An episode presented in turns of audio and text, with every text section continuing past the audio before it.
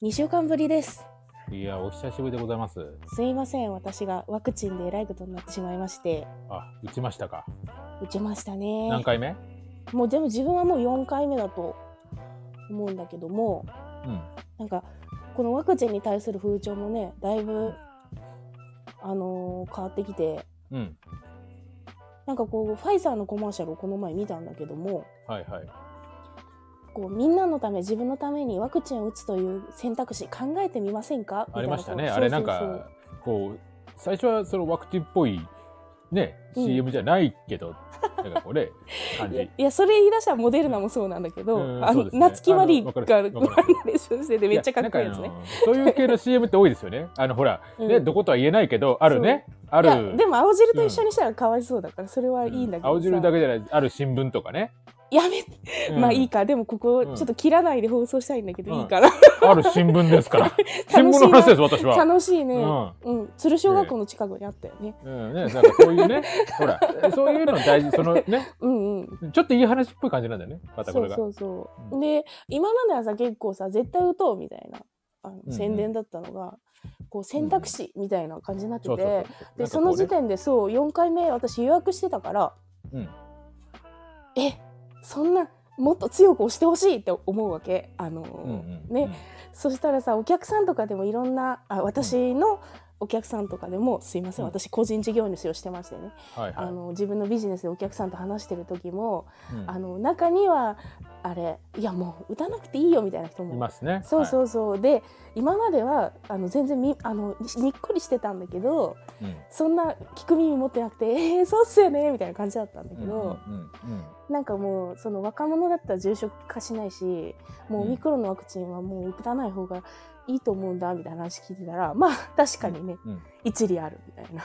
うんうんでももう私予約してるしもう、うんうん強制されたいと思う今日この頃っていうか、そうですね。絶対やれって言ってくれくれ欲しいぜみたいなね、うん。うん、よくわかります、それ、私の気そんな。一国民のね日々なんだけども、うんうん。まあそういう言い訳をしつつ、まあ、うん1週間空いちゃったわけなんだけど、そうですね。うんまあいや、まあいいんじゃないですか。そうそうあのー私があのこの「追いかけっこラジオ」放送第1回ではい。あのーあの言及しました Creepy Nuts の「オールナイトニッポン」がええ。3月で終わることになっちゃったんであ、すよ。そうなんですか。そうなんですよ音楽活動にうん。専念されるっていうことで、ああ、まあ確かにね、ちょっとあのーこう、言い方変ですけど、うんうんこうう売れすぎた感ってありますよね。なんか。うんうんうん。伝わるから、なんか本当なんかメディアの方の出方がうんうん。多くなってる感じはしてたので、うんうんうん。それはそれでいいことじゃないですか。こう R 指定さんがねこう毎週一回こうバカ話するでしょ、うなんかこうミュージシャンとしての切り替えがすごい大変でって言ってて、あね。あそれはちょっとわかるかなって思う。私私なんかに分かられてあれなんだけども、うん。まあさ歌詞考えたりする時に結構自分の深淵を覗くわけじゃん。それで、それでまたラジオってしんどいとこあるよねと思いつつ、いやでも本当はここが言いたいんじゃなくてその回に言ってたんだけどうん。先々週ライブ配信した時にあの、うんついに地方ラジオにまで手伸ばしちゃったんですよって言って、はいはい。私がそのララジオ大阪の四千頭身都築さんの「桜橋919」っていうラジオを聞き始めたんですよってあの、まあ、土曜日に収録したんだけどもうん。その次の月曜日に Creepy Nuts の DJ 松永さんがうん、同じこと言ってたの。あ、そのラジオ面白いよみたいな感じで？そうそうで、うんそのそれを都築さんのラジオを知ったきっかけも一緒でうん。その、まあ、作家さんのツイッターを見てうん。でちょっと覗いてみたらハマっちゃってみたいなことで、で私ここで強く言いたいんだけどうんあのパクってないえ？先に私が言ったからねっていいいですよ、それは。それはいいですよ。それは、それはもうそうだと、そういうことにしておきましょうよ。いやそういうことだということにしとくんじゃなくていやいや、分かってますよ。分かってますよよ。それは分かってますよ。うん。でもね、思われる方もいらっしゃると、いらっしゃるかもしれうわあいないからね。つ言ったってまあまあそれがなくてもまあ言いのは自覚しているんだけれども、うんそうそうで まあそんなことで、うん今日私が話すのはねうんうん。ゲームゲームゲーム。ゲームゲーム初めてゲーム初めてのジャンルですね。はい何ゲームですか？あのねビデオゲーム。ビデオゲーム。はいはい。ちごめんなさい懐かしい。アメリカ、アメリカ人っぽく言ってみたんだけども、うんあのね、うんファミリーコンピュータうんみたいな感じね。うんビデオゲーム。うんいいですよ。あのね、超人さんご存知でしょうか？あの、プレイステーション5が、はい。えー昨年末から、えーうん流通するようになってきました、だんだん。はいはいはい。あの最初ね、抽選とかでしたよね。もう、ずーっと抽選。もう2年うんうん以。上抽選。でもね、ついに、あの、我が家にも昨年、というか今年1月ですね、うんうんに、もうつい最近じゃないですか。そうだよ、もうんう、やっと来たんですよ。うん。で、今、私、2020年に発売された、うん。えーゴースト・オブ・ツシマっていうゲームを、ちょっと待って、えーそれは何かで見たなぁ うん、まあいいや、続けてください。そうそう、ん2023年の今日うんうんにプレイしてるわけなんですけども、今、今まさにやってる。やってます。うんうんもう、待ちすぎ。もう、プレイステーション5が来ないからさ。まあ、プレイステーション4は持ってたし、4でも遊べるソフトではあったんだけれどうん。うんうんも、まあ、満を持して5で今やってるんだけど、うんうんもうこれがめっちゃくちゃ楽しいの。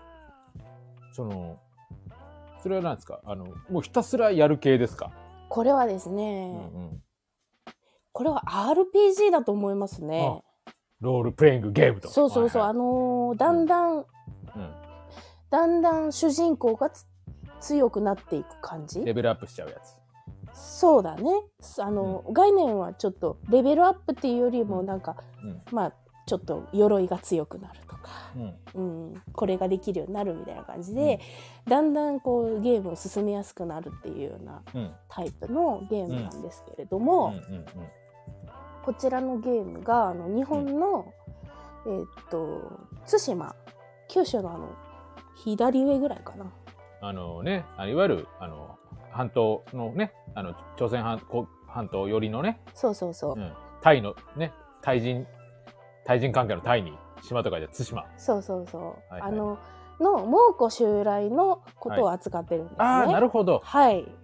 で超人さんはあの歴史の心得があるんではい。もう心得てます。はい蒙古襲来といえばと言ってもね、リスナーの皆さんも一応、はい義務教育でやってると思うんでやってますよ。もう、原稿ですから。そうですそうですそうです神風吹いたっつってね。そううん神風がねうん。今んとこまだ吹いてない。私中盤なんだけども。あ、そうなの？いずれ吹くの？わかんない。だって中盤だもん。終わってないからね。うんまあいいや。、うん。え？であそれがね、えっとうん。どういうあのー歌い文句でこう、はうんうん。あのあの説明されているかっていうと、はい。まあ、モンゴルがうん。対馬に攻めてきて、弦がね。元うん。あのえっ、とねそのゲーム内では実在するかわかんないけど、うん。コトゥンハーンっていう人があのああ、不備来でもなく。そう不備来わわ我は不備来の孫みたいな、うんうんなるほどチね。ンギスのいとこみたいな、うんあ逆かもわかんないんだけうんど、うん逆だね、多分ね。そううん。うん。チンギスの方がじいさんだから。まあいいや。そうそうそうであのまあその人が来るんだけれどもうん。うん。まあこう、まあ、一騎打ちのうん文化ないからうん。もうこう一騎ずつちょっと待ってください。不備来不備来不備いや、待って待って。その、我はっていうのは何？な、何でしたっけ？敵敵ですね敵側？うん敵の名前もう一回言ってください。コトゥンハーンコトゥンハーンね。コトゥンハーン。わかりましこれがあのフィクションかもしれないし、はいうんうん。まあいいです、いいです。いいですよ。これ事前に調べておくべきだった、まあいやモデルだよねもうそうそううんうん。で最初まあ攻めてくるんだけれども、うんうん。最初一騎打ち感感覚って言っちゃうなちょっとまあ一騎打ちってことでね、うん。まず一人行くんだけれども、うんうん。あの一騎打ちの文化ないからうん。まああの油かけられて火つけられて、うんまあ、野蛮に殺されてそこからわーってこう日本勢が行くんだけれども、うんうんまあ、みあの鉄砲とかあのうん見知らぬ、えー武器で、しうん見たことのないような武器でもう皆殺しにされてしまうんですね。うんうんまあ、ここの時代に鉄砲があったかどうかも各自調べてください。なるほど。鉄砲ないですね。まあないです。そうそう超人さんの,、うん。あの歴史の心がある、まあちょっとややこしいんだけど。も、まあまあやめましょう。う。んまあいいや。うん。でもね、鉄ハウというのはあったはずです。そうそう鉄ハウっていうのが。の矢みたいなね。そうそう、うん。鉄ハウっていうアイテムが出てきます、いわゆる我々がもあの持ってる火縄銃みたいなのとは違うということですね。そうですね投げるやつですね、そうです、そうです。うん。はい。うん、ほんででも一人だけ生き延びた侍がいるんですけども、うんうんうんまあ一人なんで、うん。ここからこう巻き返さないといけないっていう時に、うん。まあ日本の侍、えー武士道みたいな感じで、うん。まあ一騎打ちだとか、うん。もう背中から切ったりしないとか、うんうん。そういう誉れを胸に育ってきたけれども、うん。うんうん。その誉れその誉れを持って生きた生きていった生きてきたから苦しいんだけれども、うん。もうまあメイドから蘇ったクロードとしてクロードの漢字はね、えーとうん。メイドのメイに人、うん。ウミンチュウみたいな感じでクロード、うん。クロードね。そうとしてあの暗殺器具ね。苦内とかうんうん。毒針とかね、うんうん。それこそ鉄ハウも使うんだけれども、うんうん。とか闇討ちとかもしながらはいはいはいはい。こう影で暗躍した侍がいたぜっていうストーリーなんです。なるほど。そのそれが要はプレイヤーになるんですか？そうそうそうそう。はいはいで主人公は武士の誉れを徹底的に叩き込まれてその自分の中にもプライドがあるんだけど、うんここはぐっとこらえてうんもうどんどんあのモンゴル勢をうんあの影から一人で？そう死人のようにねうんメイドから蘇った死人のようにうんうんサクサクっとこうもうこうしゃあの叫ばれないようにこう喉元を後ろからこうか切る感じで。完全にあれですよね。もうあの沈黙の艦隊とかのあのスティーブン・セガール状態ですよね。もう敵だらけ。ね。そうもうええ知ってる人は今爆笑してるだろうけども、うんうんまあいい続けてください。はい、私は見てないからね。いいですよ。はい。そう。ね電子レンジで爆弾作っちゃうみたいな感じのね。はい、いいです。続けてください。はい鉄ハウはい、いいですよ。そうそう、はいでやってるんだけど、うんあのーこれのすごいところはあの、うん私あのゲームについてはライトユーザーでねうん。あのまあ任天堂のゲームとかボードゲームの方が好きなんですよ。というよりは私と同じような人多いと思うんだけどもあのそれしかできないっていうパターンで、うんあのなんかこう人敵とか相手に標準を合わせてうん。打ち合うようないいわゆる FPS とか呼ばれるうん。ゲームは難しくてできないっていうようなタイプがうん。あの私だったり、うんまあ、多くのライトユーザーいると思うんです。そういう人たちなんですよ。例えば単性のゲームとかボードゲームだったらゆっくり考える時間もあるし、落ち着いてできる。あと任天堂のゲームは例えばポケモンとかうん。楽しくできる。あなうん。なんていうか,、ね、こうさか割かし簡単にうん。できるとか。あと、レイトン教授とかごはい存知です、やりましたよ。あのーうん、やりましたやりました。うん。昔ねあのレベル5があの稲妻イレブンとか作ってる、あのジバニャンとかも作ってるあの会社が昔作ってたゲームとか、あれですよね。映画にもなりましたからね。本当？あれの、あれの声優もあのうん。なんだっけ？あの大泉洋大さん。泉洋と 堀北真希ですよ。そうそうそう。ルーク。ね。いやもうずっと売れ続けてますね。ね。そうそういうのができないからもうとてもじゃないけど FPS その、うん。はやれませんっていう感じでだから私みたいなユーザーは正直そのプレステ5を買うメリットがないっていうかうんうんうんそのプレステ5の性能が必要ないわけですよそんな。あスペックオーバースペックなわけですか？そうそうそうそう。であの売ってるゲームも難しいその、うんそうですね。うん、なんかこうゲーミングチェアとかにす座ってる人はいはい。だけが楽しむゲームと思ってたんだけども、で「ゴースト・オブ・ツシマも」あのうん。前評判もめちゃくちゃ良かったし、うんうん。発売されてからも評判良かったのは知ってたんだけども、うん。どうせ私にはできないと思ってたんだけどもうん。あのねできた。これがすごい。うんあ一人でできたっつってね。そうそう。一人でできたっつってねうん。なんだっけ？僕でもできたってこれね。あのジャイアント馬場です。ごめんなさい。そうだどうでもいいです。はい続けてください。はいケロックコーンフレークのあの、うん。虎かと思ったよ。あすみません。いもうん我慢できないの方かと思ったんだけど。そういう感じです。はい。そういう感じです。はい。もうね、あのーあのねあの、うん。たし操作が簡単とは言い難いんだけれどうも、ん、そうでしょうね。うん。まあこれもしゴースト・オブ・ツシマも死にゲーの一つで、うん。まあ何回でも死んでいいんですよ。直前から再プレイできるうん。で。うん。っていうのとそのなんだろうなこうこ攻撃ボタンをずっと押してたら倒せるっていうゲームではないんですよ。うん、そうでしょう。そうで実はその私例えばね今までペルソナとかをやったことあるんですけども懐かしいですね。そう、はい。自分はペルソナザ・ゴールデンを、あの DS かなんかでやってたんだけども、うんうんうん DS か PSP かで。うん。その時は簡単その難易度を簡単にしてて、うん。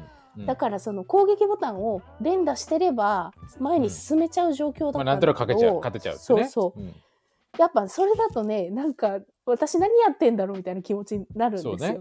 うん。うん。だからといって難しくしたら先進めないしみたいな感じだったんだけども、ゴースト・オブ・ツシマはやっぱそれなりに相手が切りかかってきたら受け流すとか、こうしたらこうみたいなのはうん。やっぱあるんだけどうん。これがね絶妙に私みたいな人間でもできるレベルなんですよ。うん。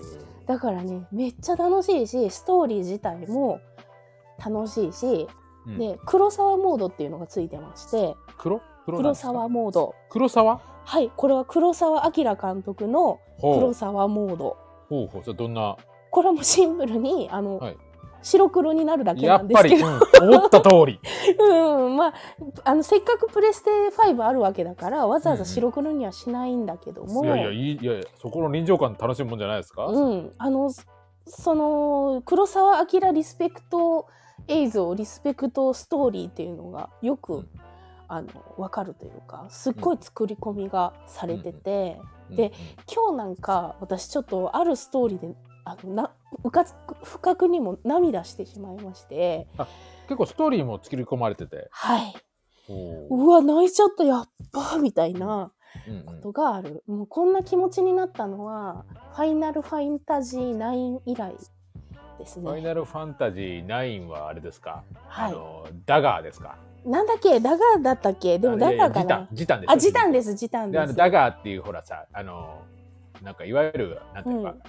あのヒロイン的な人が、ダガーという名前をこう亀井みたいな感じで言わなかったですか？私の名前これでいいみたいな。いや、そこまで覚えてないないや結構これ象徴的な話だったあ、と思いま本すよ。当？え、はいでもじ、キャラクターの名前って自分でき決めるんじゃなかった？まあ、そうだけど、うんあれしあのほら黒魔導士みたいなのがビビあ、いたいた。ビビでしょ、うんうんビビ名前覚えてるんですよ。うん。うん。ゲームをやったはずなんですよ。そう、プレイステ、あ、違った。あの、ファイナルファンタジーは結構、あの、等身大の人間うん。が、ファーみたいな、あの、イメージだったんだけど、あの、はい。当時の自分は、うんその「ファイナルファンタジー9は」あのこう、うんデフォルメされた三頭身ぐらいのこうね可愛いコロッとした、それ言い出したらあのそれより昔のあれはどうなんだってことになっちゃうんだけどもあうんうん。あドットの人ドットだったりあの手が、手がまん丸みたいなあの、あ昔のね。昔のクラウド、クラウドじゃねえかなんだそこら辺はまあほらあの表現のね限界もあそうりますそうだからうん。な可愛らしい感じでうんでなんかまああのファイナルファンタジー9はクソゲーっていう人もにもあの複数出会ったこともあるけどこ自分の中ではもう寝ないでプレイしてたうん。うん。あの思い出のソフトでそれ以来のこの幸せな時間をねうん。もう10年以上の時を超えて今うん。楽しめててめっちゃ楽しいっていうね話。それはえ今やり始めてどれぐらいですか？えっとね1月に買って始めたから、うん。もうたっぷり1ヶ月以上遊んでて、まだまあまだまだ中ほどうんうん。なんだけどもなんかこうなると仕事に手がつかなくて。いやそうでしょうね。いや。ー私ゲームができないそこなんですよ。この事態を恐れてたっていうのはあるもん、今までもこういう話何回もしたよね。うんハマっちゃったら怖いよっていう。そうそう。ゲームとかずっとやっちゃうもん。そう。絶対買ったら、でもやっぱこういう存在に出会うっていうのはうん。尊いね。めちゃめちゃ楽しくて、ねこうねゲームって俺やっぱ思うんだけど、うんあのね、これ語弊があるんで何にもあれ、こう誤解を与え誤解誤解をねあの、うんうん。こう与えるような言い方になるかもしれないですけど、うん。あのねゲームってねやっぱ頭使わないと思うんですよ。そうだよね。もうだから楽しいんだもん。そうそう。なんもこうなんか、うん。そこにストレスとかさ、うんうん。こうなんかこう,、うん、こういろんなものとかさ、うん。がこうないところの話って感じでさ、うんうん。全然頭使わずにぼーっとや,、あのやってる。それこそさ前回のあのね取り上げたうん。花束みたいなねはいはい。声をしたでもあったじゃないですか、ね、俺もうパズルドラしかできねえっていう。あれもうよくわかる。気持ち、うん。あでもそのパズドラしかできねえっていう状態がそのゲームにはまることにお恐れてるからパズドラしかしない。うんと思うんですよ。うんうんこう自然と多分我々うん。うんうんこうゲームにはまることを恐れてパズドラぐらいにしとこうみたいなね。うんところはあったと思うんだけど。うんあとさ、ねゲームははいやっぱこうカタルシスをカタルシスね、うん。なんか気持ちもんね。なんかね。そう。カタルシスそのそうなんか苦労して手に入れたスッキリみたいなのを味わうために作られてるからさ、はいはい。普通に生きてたらさあ私本当に賢い立ち回りしたなって思ってもうん。1円にもならないことなんか山ほどあるじゃないですか。ありますね、ゲームだったらさうん。必ずあの自分のためになるからね。気持ちいいよね。もそうなんか中毒性があって本当にやばいなっていう。中毒性そうですね。中毒性ですよね本当。うんうん、でなんかやっぱりやっぱね自分ってすごいなって思いたいからうん。動物だから。もうやっぱねああうまいわ自分って思いたいからね。でもいいよすごくね、まあ、仕事に手はつかないんだけれどもうんうんうん。まあちょっとしか一日できなくても、うんうんまあ楽しいよ。生活に潤いが出てますね。一日どれぐらいやります？そんなやらないよ。あのー、2時間ぐらいかないや2時間って結構ですよ。あ本当？あのー、一日の中で2時間うんうんうんこう捻出するって結構大変じゃない？俺だけ？いやーそうだね。2時間。確かに毎日2時間英会話をしようとか思ったらやれないよね。2時間って結構さ、うん。あの区切りのやつでさ例えば、うんうん。あの僕バンドやってるんですけど、うんうんうん。バンドの練習2時間です、はいはいはい、大体。はいうん。であと何がありますか？2時間って。それこそなんかのこのね習い事するって2時間ぐらいだったりするしません、うんうんうん。そうだね。うん。なんかそれを1日の中で捻出って結構なエネルギーですよ。うんこれまででまあもさ、楽しんでね。うん。そうこれまでもでもうん。私があの自堕落なだけかもしれないけど、うんうんなんか忙しい忙しいって言ってる割にスマートフォン、その iPhone のスクリーンタイムっていう、自分が今日一日何にどんなアプリを見て過ごしたかっていうのが見れるんですけどありますね。はい。ああいうのを見てたらこうダラダラ YouTube、ダラダあーラわかるな Twitter うん。うん、ダラダダラダラまあ、うん。麻雀とか。麻雀か。それやめろよ。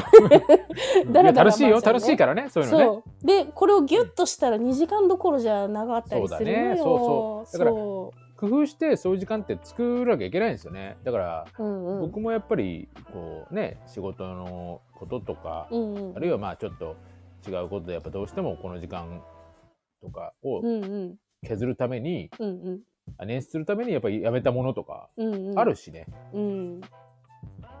そう。なんかねでもそんなそこまでして自分を追い込んで仕事だったり暮らしていくために頑張ってるのに、うんうん。なんとなく満たされないようななんかだらだら YouTube 見ちゃったご飯食べながら1時間みたいな、うん。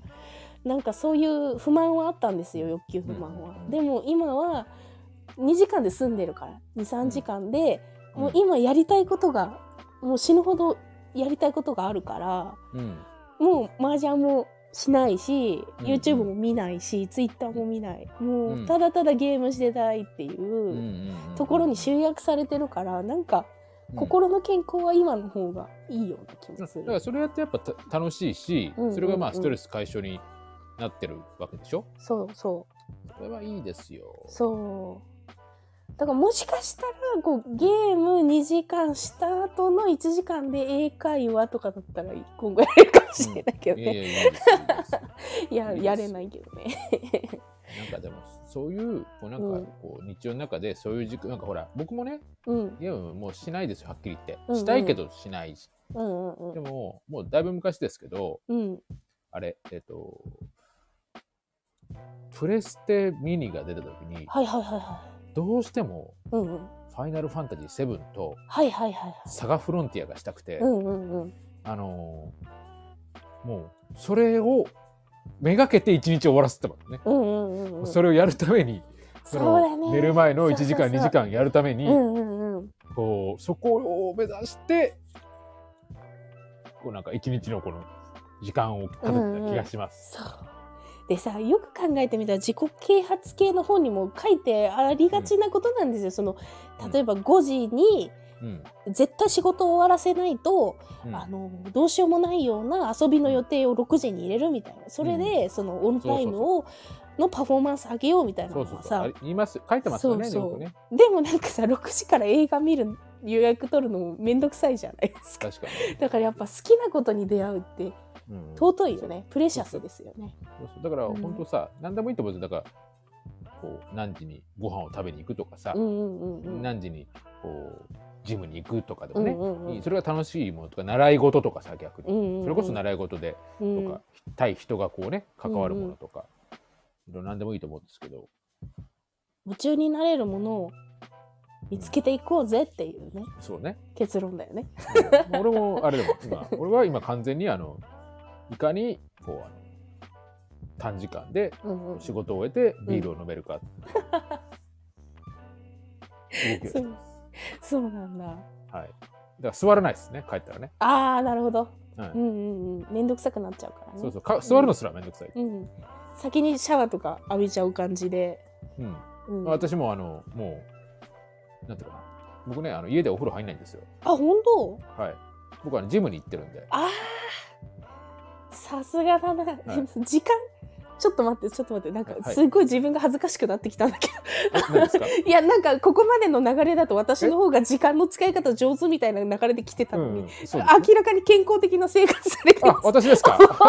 いやいやそれはそうですよ。麻雀とか言っちゃった。マージャンしてないです、私。ゲームしてないです、私。はい。もう、ジムとか行って、あの ジムでお風呂入って、ちゃんと、お湯使ってあ、しっかりお湯使って、あ、なんか、なんか、はい。なんかすいません。もうあのねもう、体中もうゴシゴシ洗って、もう、ちょっといい匂いがした状態で帰ってます、うん私。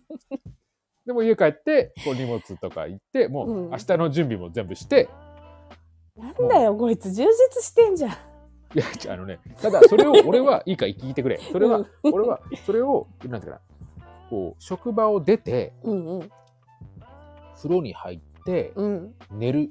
うんそしてそれ以外の、まあ、食事。で、あと私ビールが好きなんでビールを飲むうん。のの時間も全て含めて、うんほぼ2時間ぐらいなんですよ。えー、で、もう寝るんです。働きすぎじゃない？まあ、そこは置いときましょう。うん、で、だから、もう、そうしないと、う、もうん時間を捻出できないんですよ。もう無駄な動きがもうできないような状況になってて。え、ジム込み2時間ですか？まあ、ジムはうん。運動する時もあるんですけど、やっぱ平日うんなかなかそこまでのこのエネルギー残ってる、まあ、お風呂だけ入ったりとうんうんうんあそっかそっか。そうそう、もう、あの、しっかり大きなお風呂があるんで、はいはいもう。家の風呂溜めたりとか、うんうんうん。洗ったりとかっていうのが、うんうんそこもちょっとめんどくさいんで、はあはあはあ。どうせ通り道あるから、もうジムに行って、お風呂入って、バッて出てきたりとかね。そうなんだ。いやー心配だな。でもまあ我々の年代だったら、はい今が頑張り時なんでしょうかね。でもあんまり無理しないで。ええうん。あの、ね、無理はね、ずっとしてます。ずっとしてます。まあでもそれがね、はいあの保てるのも鍛えてるからですよ。あそうですね、筋肉のおかげで。す。うん 皆さんはね、超人さんの真似しないように、はい。はい、自分たちの QOL を、はい、うん第一に、クオリティオブはいライフ、ね。はい、うん楽しくうん生きてください。でも、ねでもほら、上がったんでしょ？ゲームして QOL が。上がったよ。いや、よかったじゃん。それは最高じゃん。超人さんはうん特殊な訓練を受けてるので、うんそうですね。真似しないでください。真似しないでください。うんね。あの、懸垂したら大体どうにかなります。はい懸垂を皆さんしてくださ なんかちょっと結論まとまりませんけど、今日はまあこの辺で。い。はい。じゃあ皆さんも楽しいゲームライフをはいね、お過ごしください。メダハナでした。超人発電所でございます。はい、あさようなら。さよなら。